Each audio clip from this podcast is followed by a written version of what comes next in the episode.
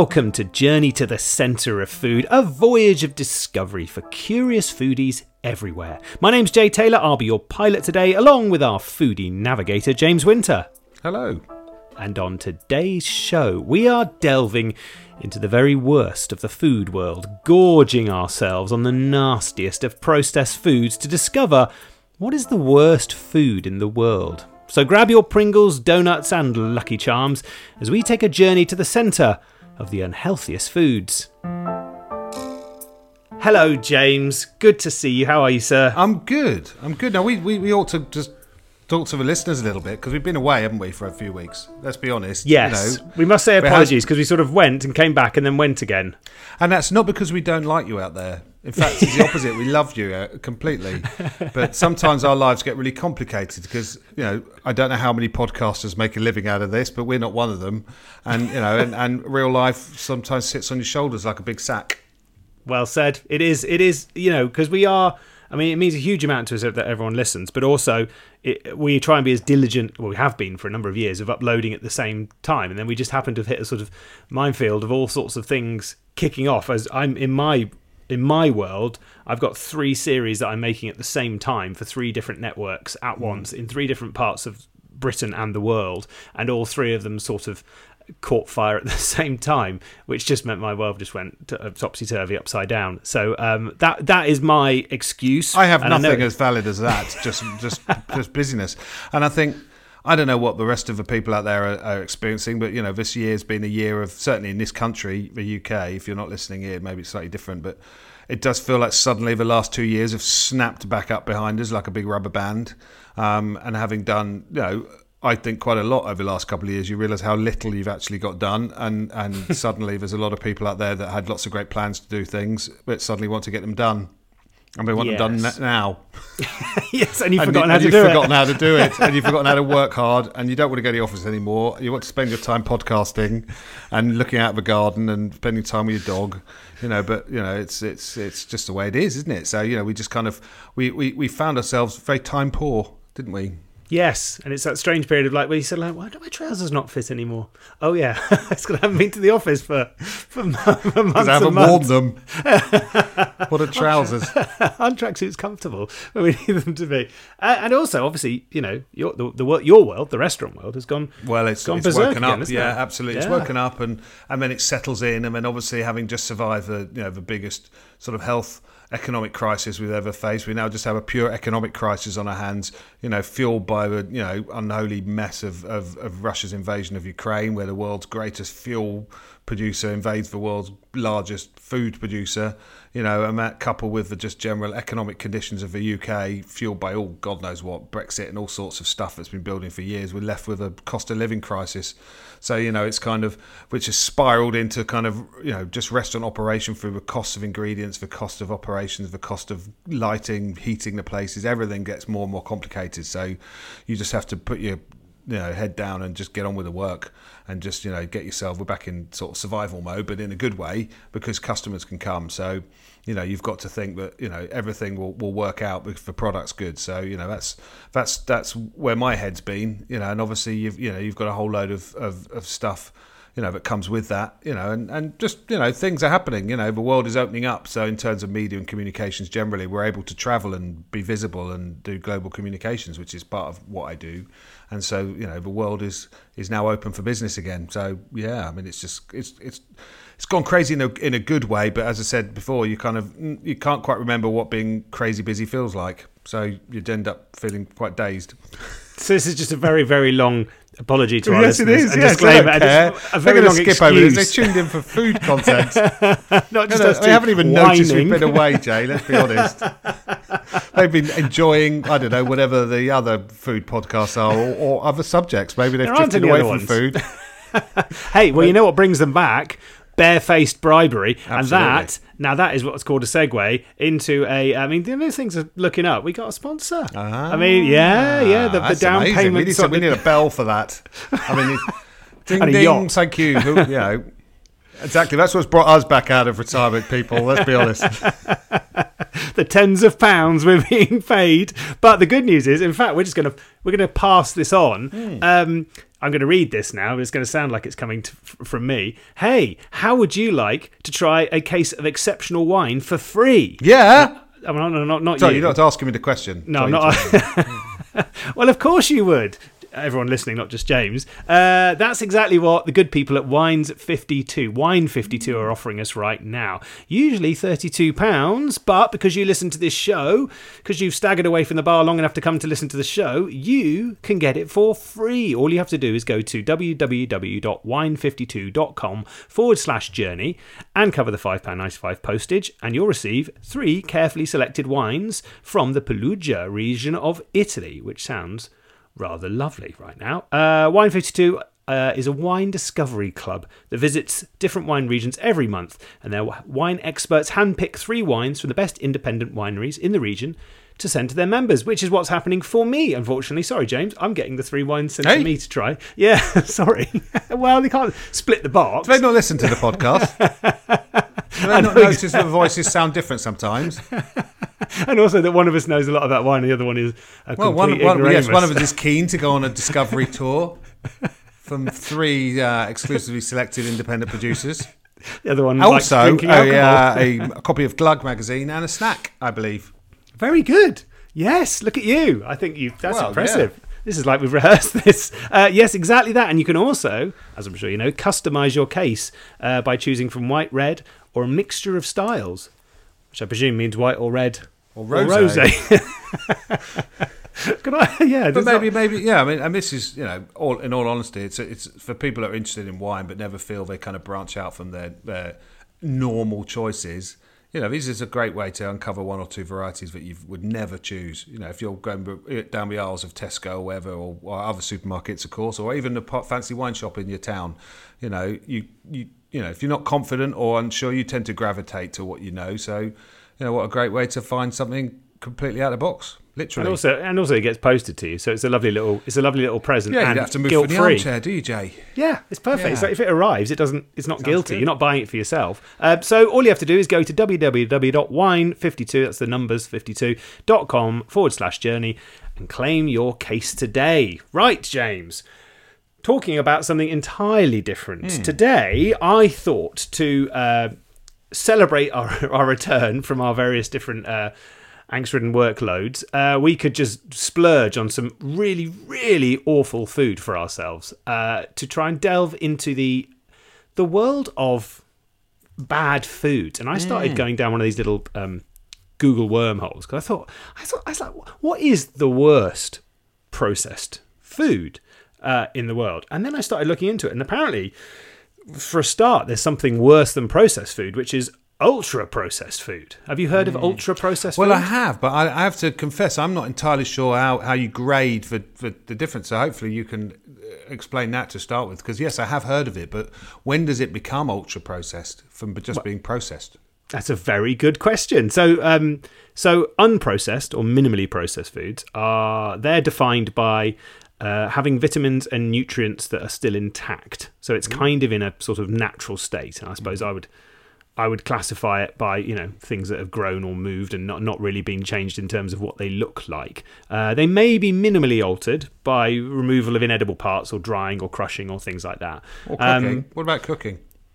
Well, I think I think this. Well, yeah, I think that would be fine, because unprocessed or minimally processed foods include like carrots, apples, chicken, melon, you know, nuts, et cetera. So you're not going to be eating raw chickens. Yeah. So I think most things, you know, you, you'd recognise it sort of grew or lived in its in its state. Yeah. Then then we have processing, processed foods. So that's processing something that's changed food from its natural state. So that could be by adding salt, oil, sugar, or other substances. So canned fish, canned vegetables, fruits and syrup, uh, freshly made breads, for example. Um, and most processed foods have two or three ingredients. So that's sort of processed foods, mm. which sounds, they sound quite mild when you compare them to highly processed or ultra processed. So these are likely to have many ingredients added, such as sugar, salt, fat, artificial colours and preservatives.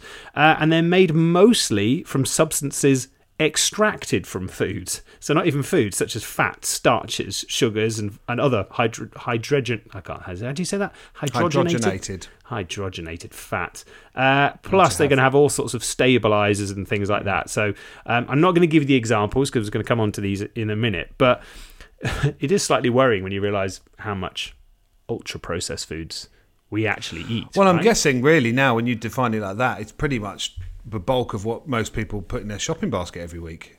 Yeah. You know, you know, yes, we all go to the fruit and veg aisle, but really, you know, you know that that's, you know, your cursory dip in for one or two things, but really you're thinking, I haven't got time to cook all this stuff, so let's head straight to the the other sections. Chicken nugget they, aisle. Well, whatever. Or, yeah, it could be the freezer section, but it could be anything, the pasta sauces or, you know, or, or, the, or the, you know, the, the ready-made pizzas or just things that save you time. And I guess that's what they're doing by processing. They're saving you the effort of doing the processing of cooking and preparing food in your kitchen. And also when it comes, we, we, we've discussed this before um, with Heston, this idea of actually they're doing you the, uh, they're helping you eat them as well, which sounds weird, but they, they're sort of pre-digested. That sounds an awful way of saying it, but you know what I mean? It's all, they've already been broken down in a way that our stomach would naturally do it, which would mean that our stomach would have to work harder and take longer to, to process them.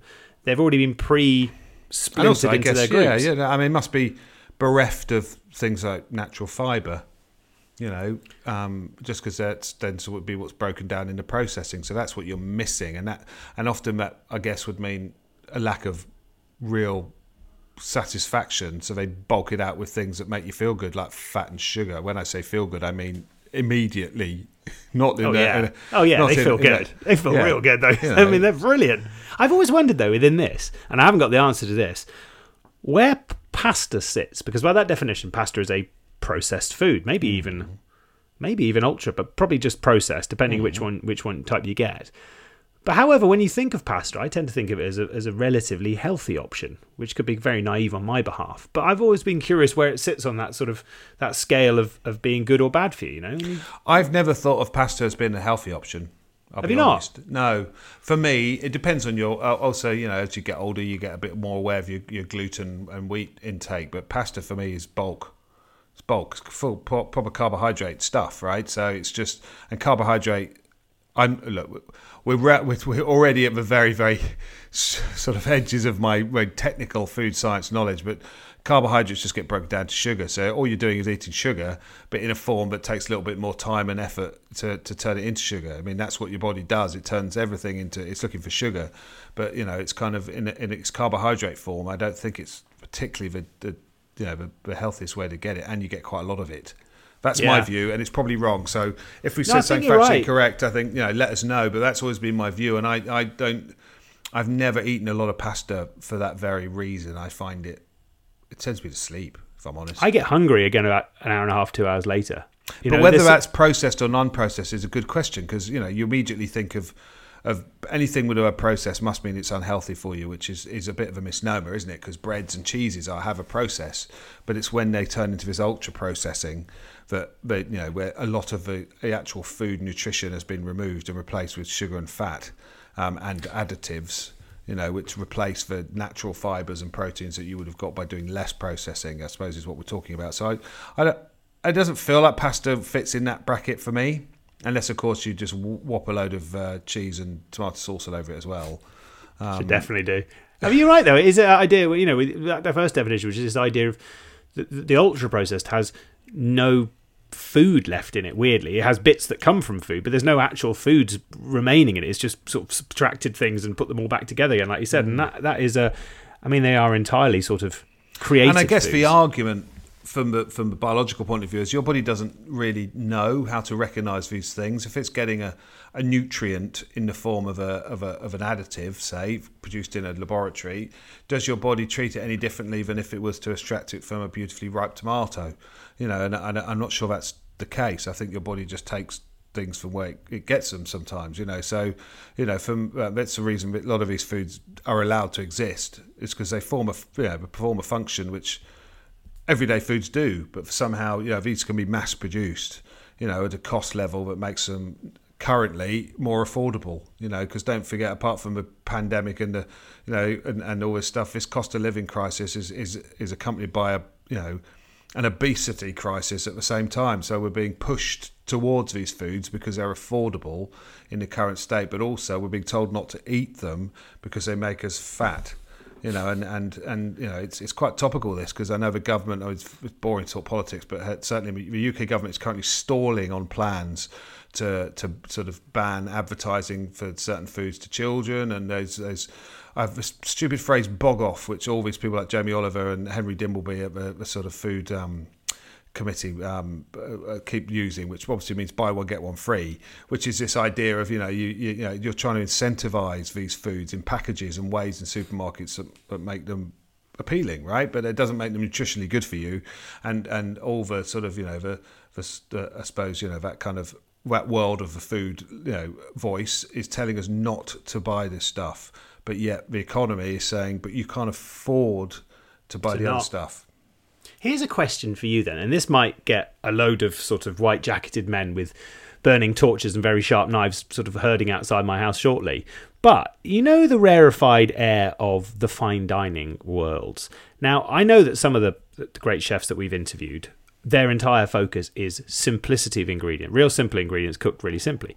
However, there are some in the world of fine dining who actually add a great deal to the ingredients to change their taste and change, enhance that yeah. what they are. I wonder if you actually applied these rules to it.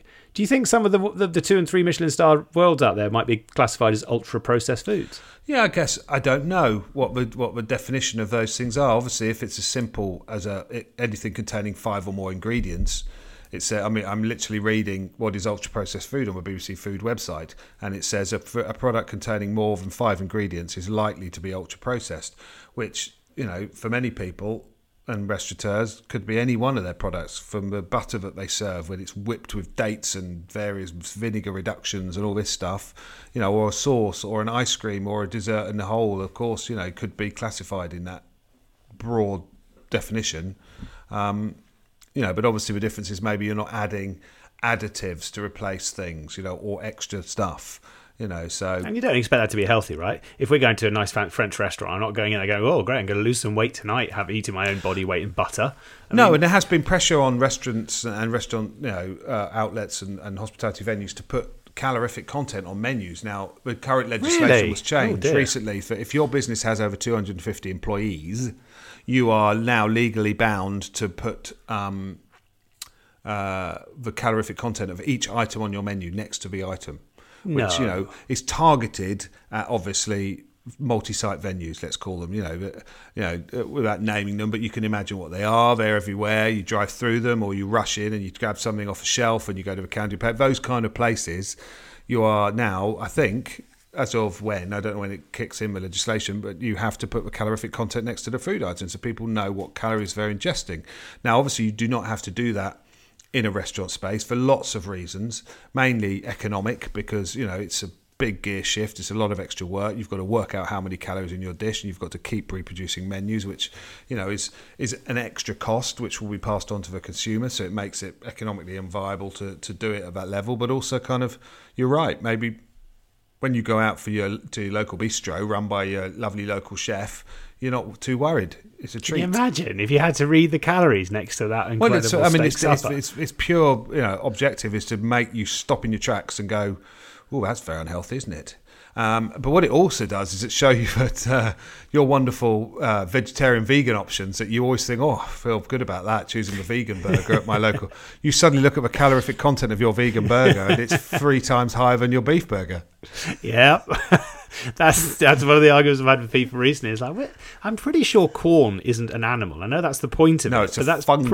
Pretty, pretty damn processed, isn't it? It's not uh, necessarily always a healthy option. Well, it's in a some fungus, cases, you know. So yeah. it's you know, but it's it's more. Some of these veggie burgers have got so many things in, and they have to add something to make them taste of anything. I mean, that's the thing. When you just blend up a load of vegetables and hold them together like a burger patty, it doesn't always taste of anything.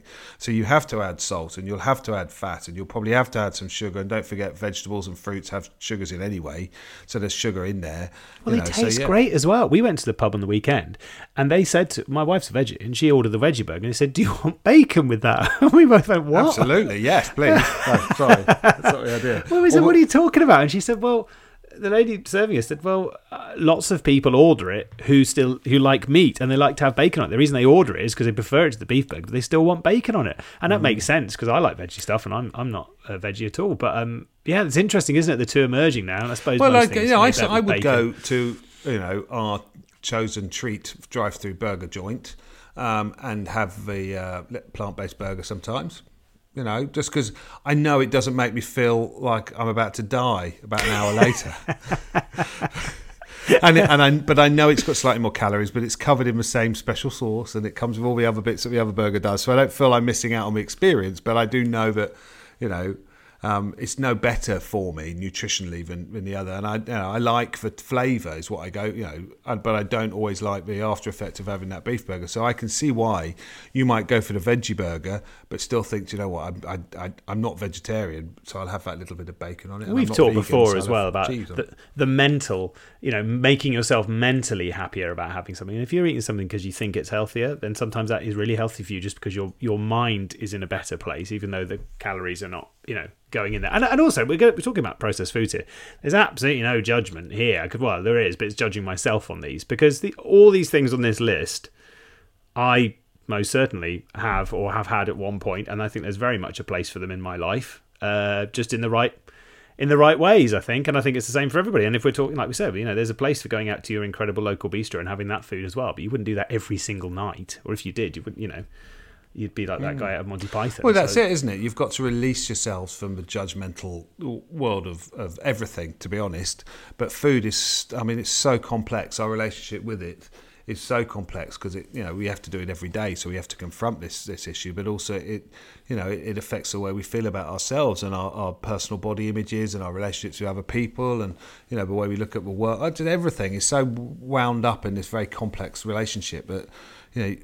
If you if you obsess about it and get anxious about it, or you allow yourself to, then then it can become a real, you know, controlling force in your life, which we know can be very, very damaging for people that, that have dysfunctional relationships with food. And it's very hard to break that cycle, you know, and, and people are trying to understand where they begin, and it might not be even to do with food, but food becomes the medium in which you express your your your anxiety or your, your sort of dysfunctional, you know, um, feelings about yourself and, and everything else. So, you know, it's it's bound up in that too. And if you get hooked on, you know, treating yourself with these things, then, you know, you can end up, let's say, with a larger trouser size, you know, and, and that becomes a, it becomes a kind of downward spiral of how you feel about yourself, you know, and all that kind of stuff. And it's very, it's so complex.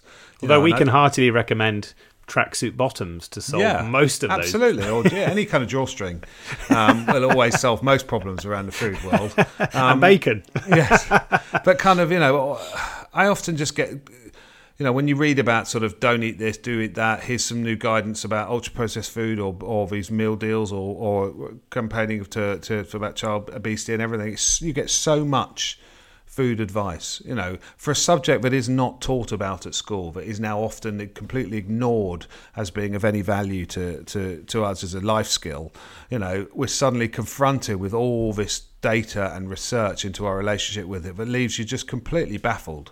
Um, and and for me, it stems back to that clear point, which we have talked about many times, is that, you know, we need to be teaching young people and adults when, you know, when in, you know, now, if you don't have it, to, to how to, to work with food, you know, understand what is good food, you know, for you, as in, you know, what, what you like, but also how to nutritionally give your body the things that it needs and give you the skills in which to prepare something with it, you know, in a fun way that doesn't feel like a chore the whole time, you know. And, you know, to see it being removed from the curriculums of pretty much every school in Britain, I just think we're just, and then expecting the nation to understand, you know, why a meal deal isn't the best thing we've ever seen. You know, if they can get three food items for five pounds, they don't really care what it is. They're just thinking, and, and to, to not think that they would question the nutritional value of that, having not taught them a single thing about nutrition, you know, for their entire education is just ridiculous. You know, the amount of money we must waste, you know, in the N H S and on legislation, just trying to control something that could easily be supported at an earlier level in the education system. I don't know, it just, it just seems... blooming obvious. I used to, to love me. H E at school. I used to love it. There was something Why? about the lesson that just made me. I, I I did it all the way through school. I thought it was the most fantastic lesson because it it brought together all the different things I liked. There was design, there was creativity, there was practical mm. skills. It was, no, it me was too. Brilliant. That's why, you know, we have a podcast around food, because obviously we were drawn to that. But for a lot of people, it's taught to them like it's a, you know, I mean, it's just meaningless. You know, they're taught how to make a Victoria sponge cake. You know, and this mm. stuff, and you're just, it, it, it should be so much more exciting and fun. You know, we always talk about that, you know, when we used to talk to Heston about it, that idea of being creative and imaginative around everything you do, but in food, you know, it's a rabbit hole, you know, a wonderland it was for him, but for other people too, you know, it kind of, the kitchen is a, is a chemistry lab.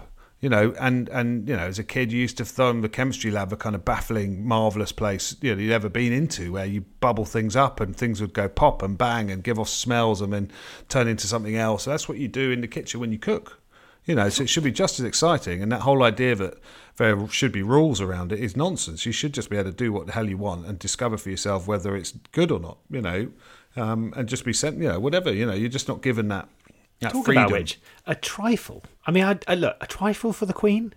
I mean, oh, I, I, know, I, I, know, I am I know. a trifle lover. I love a trifle, but I saw that's like, really? That's it? Is it?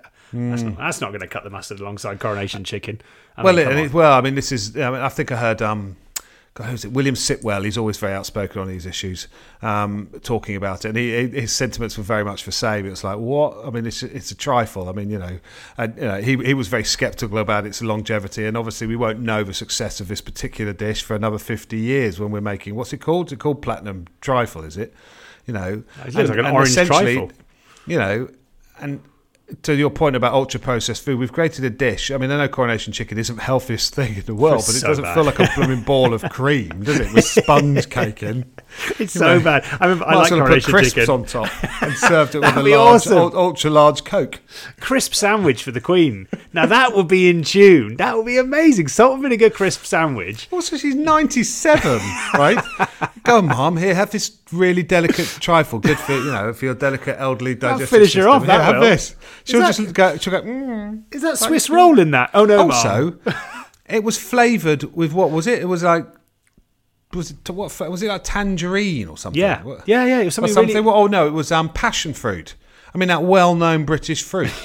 You know, I mean, this is to celebrate the Queen's Jubilee. You to know, be fair, I don't think we of, grow tangerines here either. I'm... Or anything. I mean, what? I mean, it didn't even have raspberries in. You know, I mean, at least they're British, or strawberries, you know, but then that's too boring. So they've had to... I mean, but Didn't then, have bananas either. I love a banana in a trifle. Oh, and apparently it was based on some of the things that she likes. What was it? Because I mean, it was for her. I'm sure I read that. If I've, again, apologies to the P R company behind the whole thing and the uh, programme makers of the Mary Berry competition, if that wasn't the brief. But I'm sure I read somewhere that they, they tapped into the Queen's personal tastes to develop this trifle. So it's it's just for her. My nine-year-old who loves cooking was really into it, and he was asking the following morning, he was like, who won, who won? My wife went, trifle. He went, really? What were the other options then? I can't remember, actually. There was cakes. There were some splendid-looking cakes. I need to find out what the exact, what would they be called? The short list of... Shortlist of Queen's what cakes. What was it called? Right? Yeah, we'll have, we'll have to Google that. And there's a, there's a really lovely quote by um a fantastic. I think he's. We, uh, one day we'll do a podcast on him. But I can never pronounce his name, which is probably why I've always sang. But Briat Savarin, um, who was who's always acknowledged as the first gourmand. You know, the very first foodie. He wrote the very famous book like Taste and an Anatomy of Taste. It's called in French, mm, uh, where he discusses the whole relationship with with good taste and what taste is and how food should be eaten and discussed and everything. And he makes this one analogy, which is, you know, the creation of a new dish is something I can't remember exactly, but it's it's more exciting and more important to the world of humanity than the discovery of a new star. Is his point, you know, and, and how incredibly rare it is for us to find a new combination of ingredients put together and cooked in a way we've never had before. Yeah, you know, is so unusual, and uh, so it's it doesn't surprise me that we've landed with a trifle because. No, not, look, to be what fair, are you going to make? And everyone started busting, putting dishes together and going, that sounds horrendous. You know what have smashed it? Viennetta. Put a Viennetta well, out there, but don't call it a Viennetta. If they'd have presented it in a, in a more interesting way than just let's just plomp it all together in a bowl. You know, I mean, that's, I mean, it's, I mean, no, no, we're, we're disparaging this, this woman's work, and, and she did spend a lot of time developing it, but, you know. Yeah, imagine of, what we'd have produced. I mean, that would have been, I, well, maybe like, we'll have a go.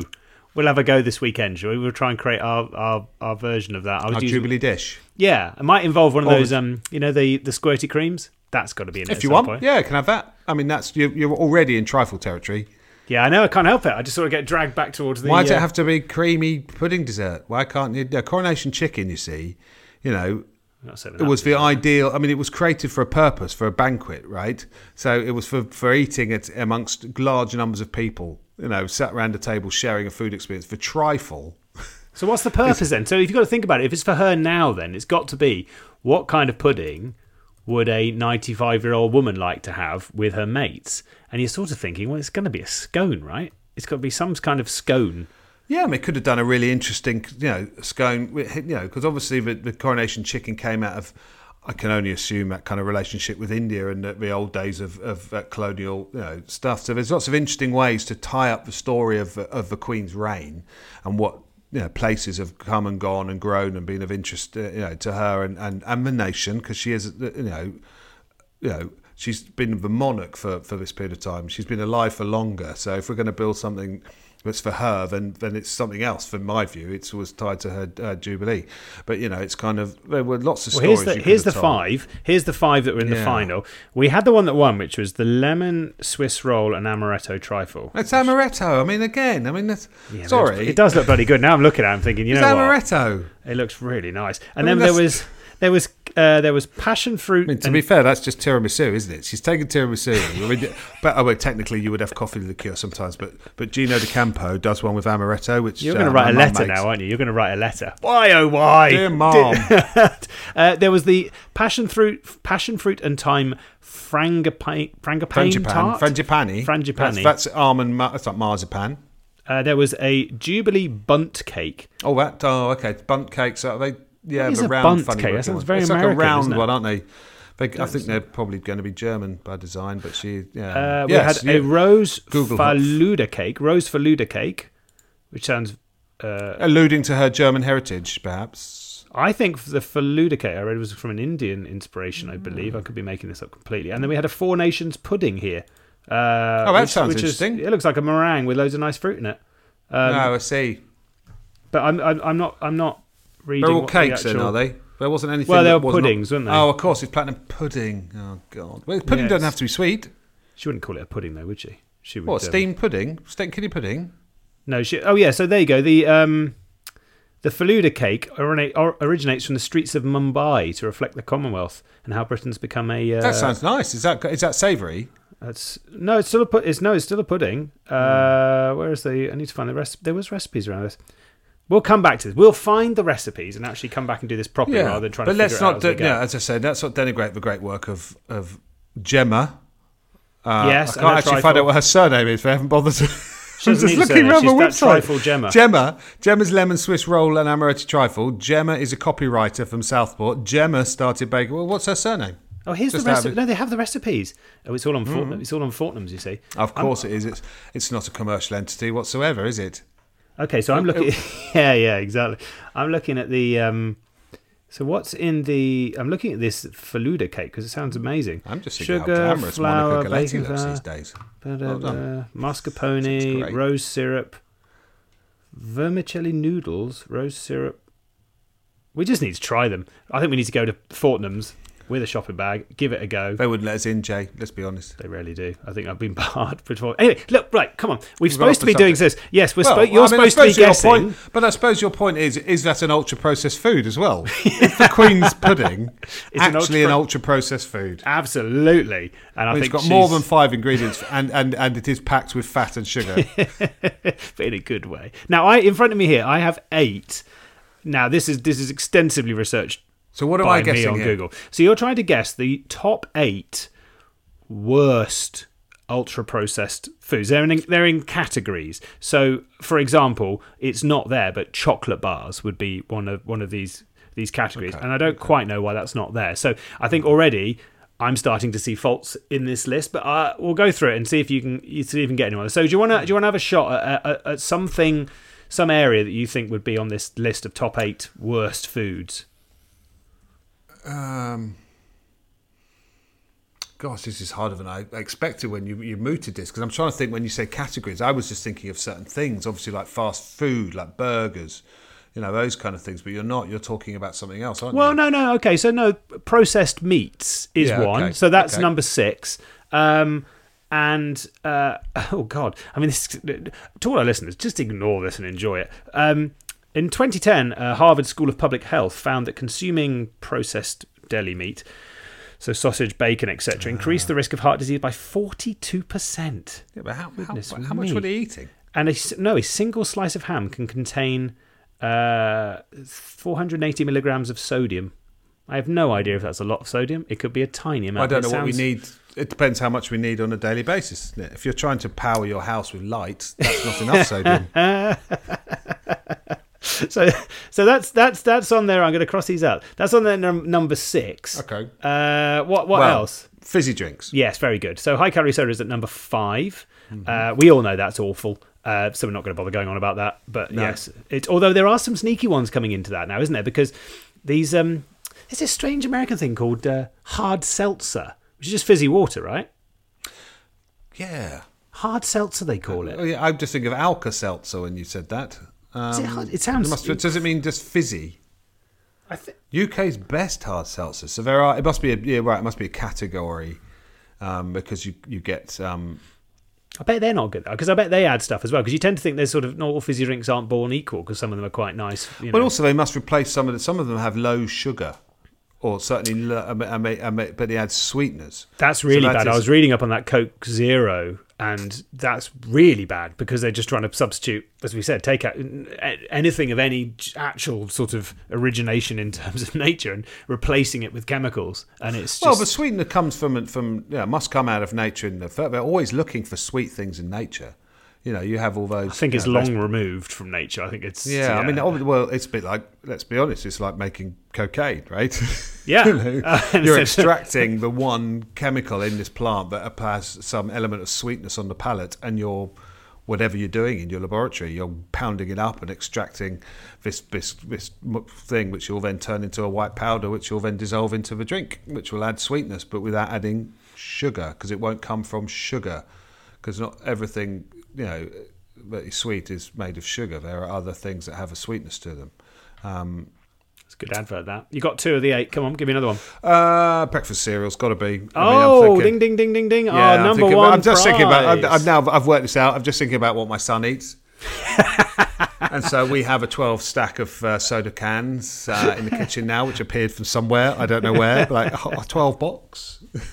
You know, bright, uh, yeah, bright, they are the number ones, but, one. And also the, the cereal cupboard. No one else eats cereal apart from him. And we used to try and buy the healthy ones, but they'd sit there for months and months. And now occasionally we just buy a box of Lucky Charms or ask him what he wants. And it's always Moon Rock made of chocolate. Yeah. I used to, yeah, when I was a kid, I did used to like the... I found that mega, mega sugary ones are a real problem. But there again, as we discovered before when we did our uh, did our cereals thing, things like mm. Special K, which present themselves as supposed to be healthy, are really bad for you. Like so much sugar in it.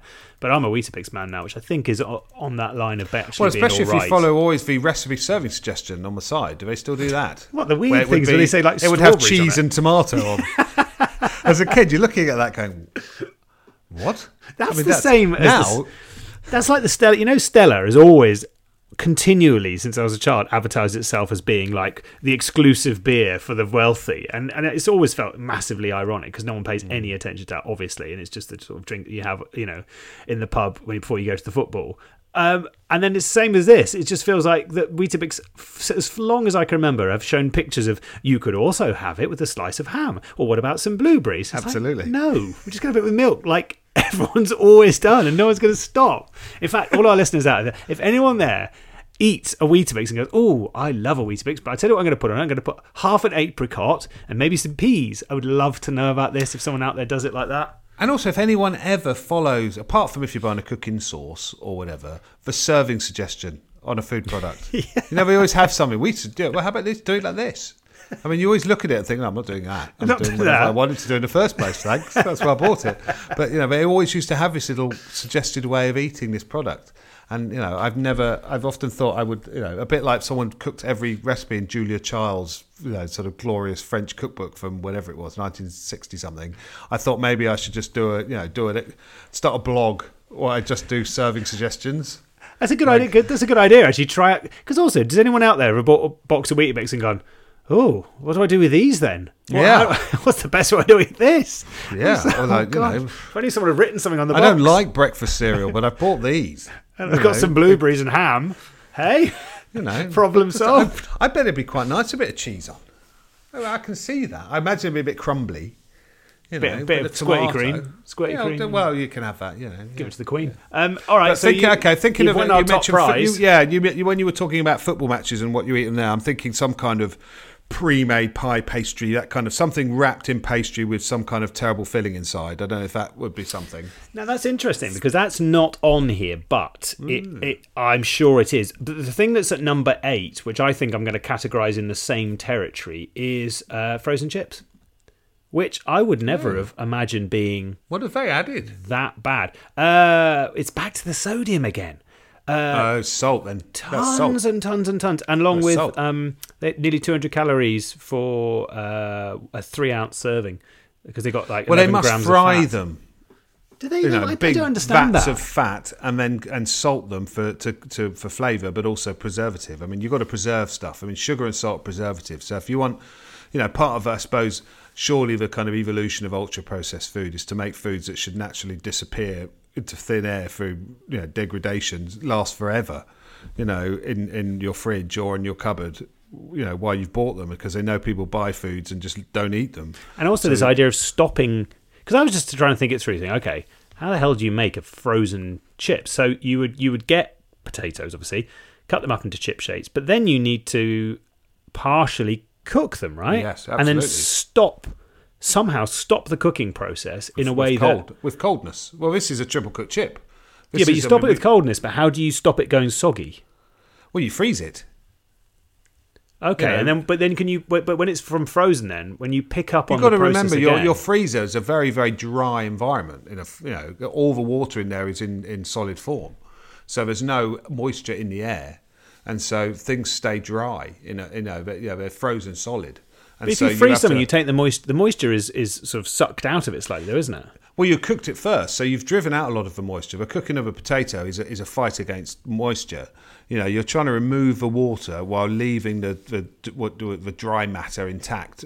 You know, in a certain way, and that's that's you know, if you think of a, a, a I think we did a whole podcast on the on the triple cooked chip, but the journey that Heston was on there was literally trying to remove every ounce of water from his chip without.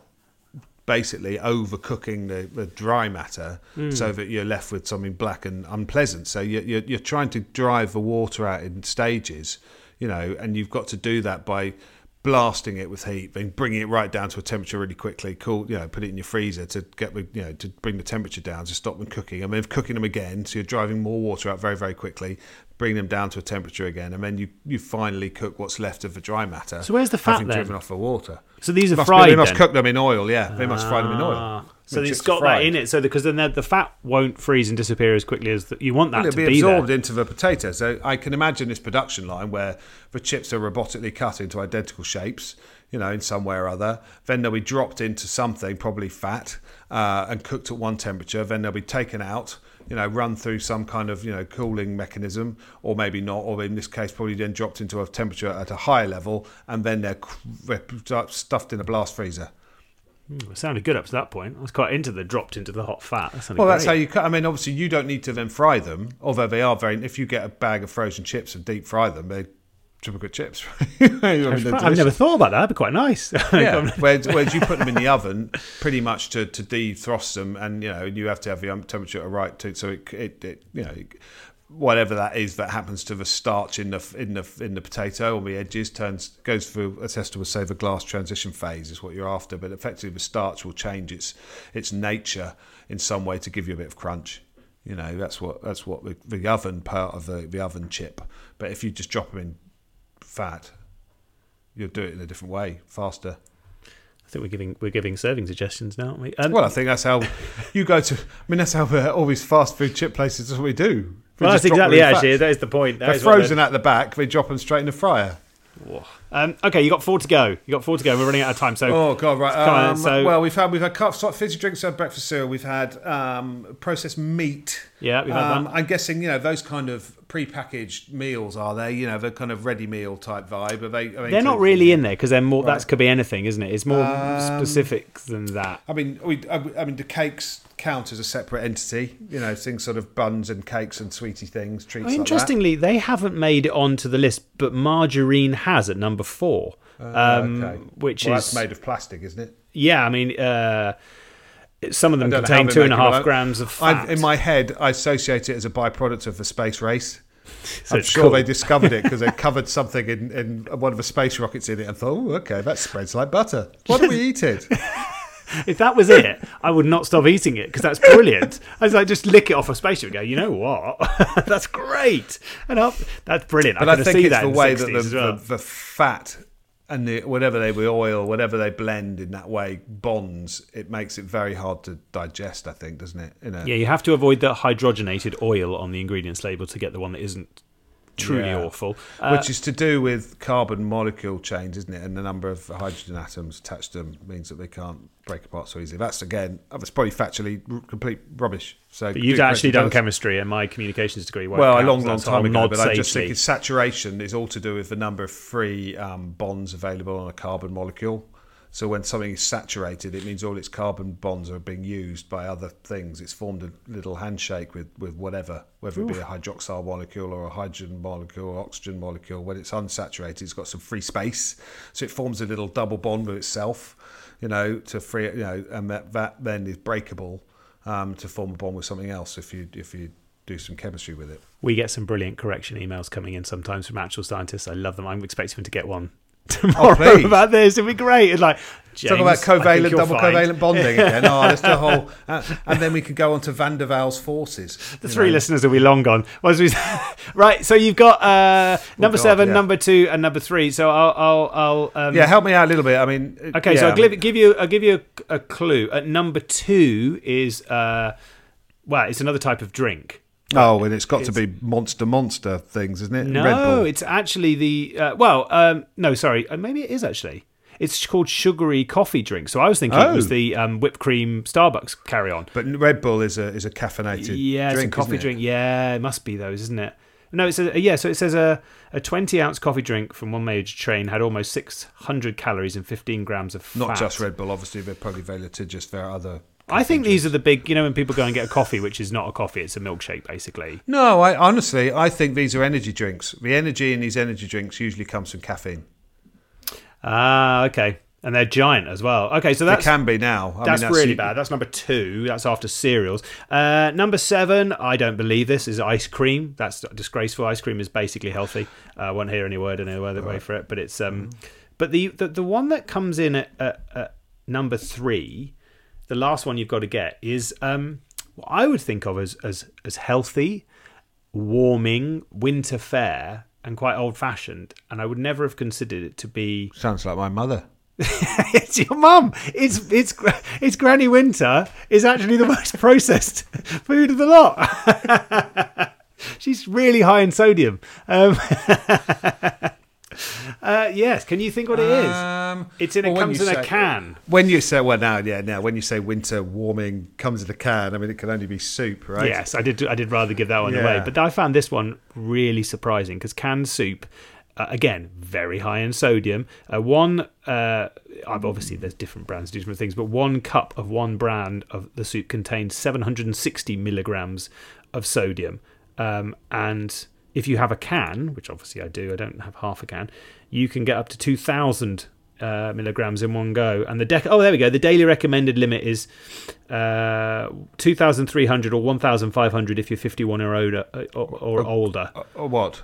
Grams of sodium? Of, yes, of sodium. What, so a day? Yeah. The da- fifteen hundred the grams of sodium a day. That's one point five kilos.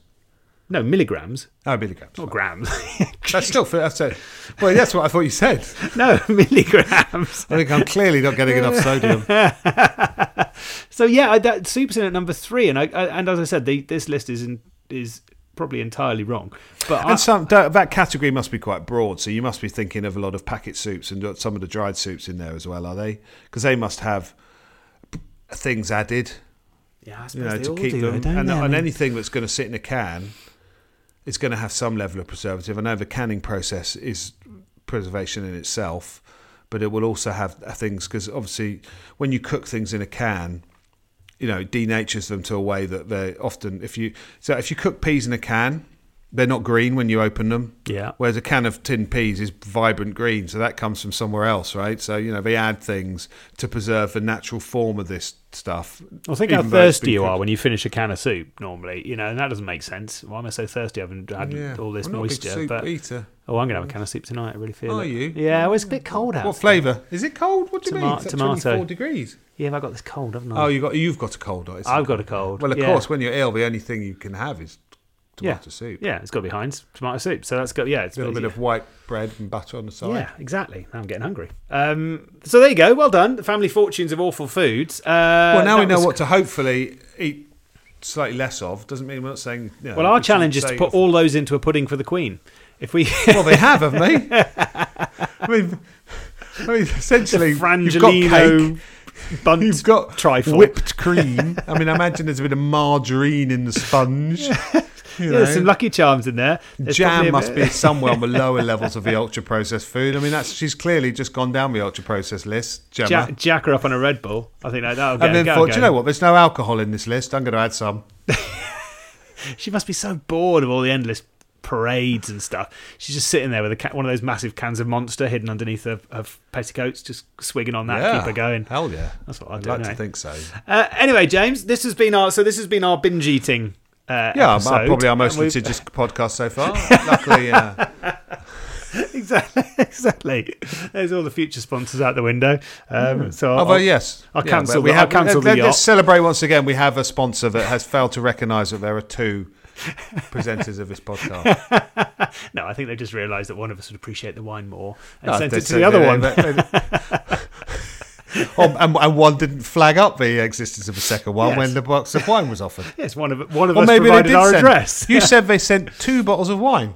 Uh, no, three bottles of wine, which again can't be divided, not equally anyway. And I don't, I don't want to, you know, try and decide what you'd like. So I thought, for the sake of your, I'll have them all. Happiness, I'll drink them all, and I'll report back what they taste like. And on that note, I'm going to go and have a bottle of red wine and some soup. Uh, James, thank you ever so much. That was a joy. Pleasure. Lovely to be back in the saddle and doing this again. Uh, I will speak to you next week. Love to.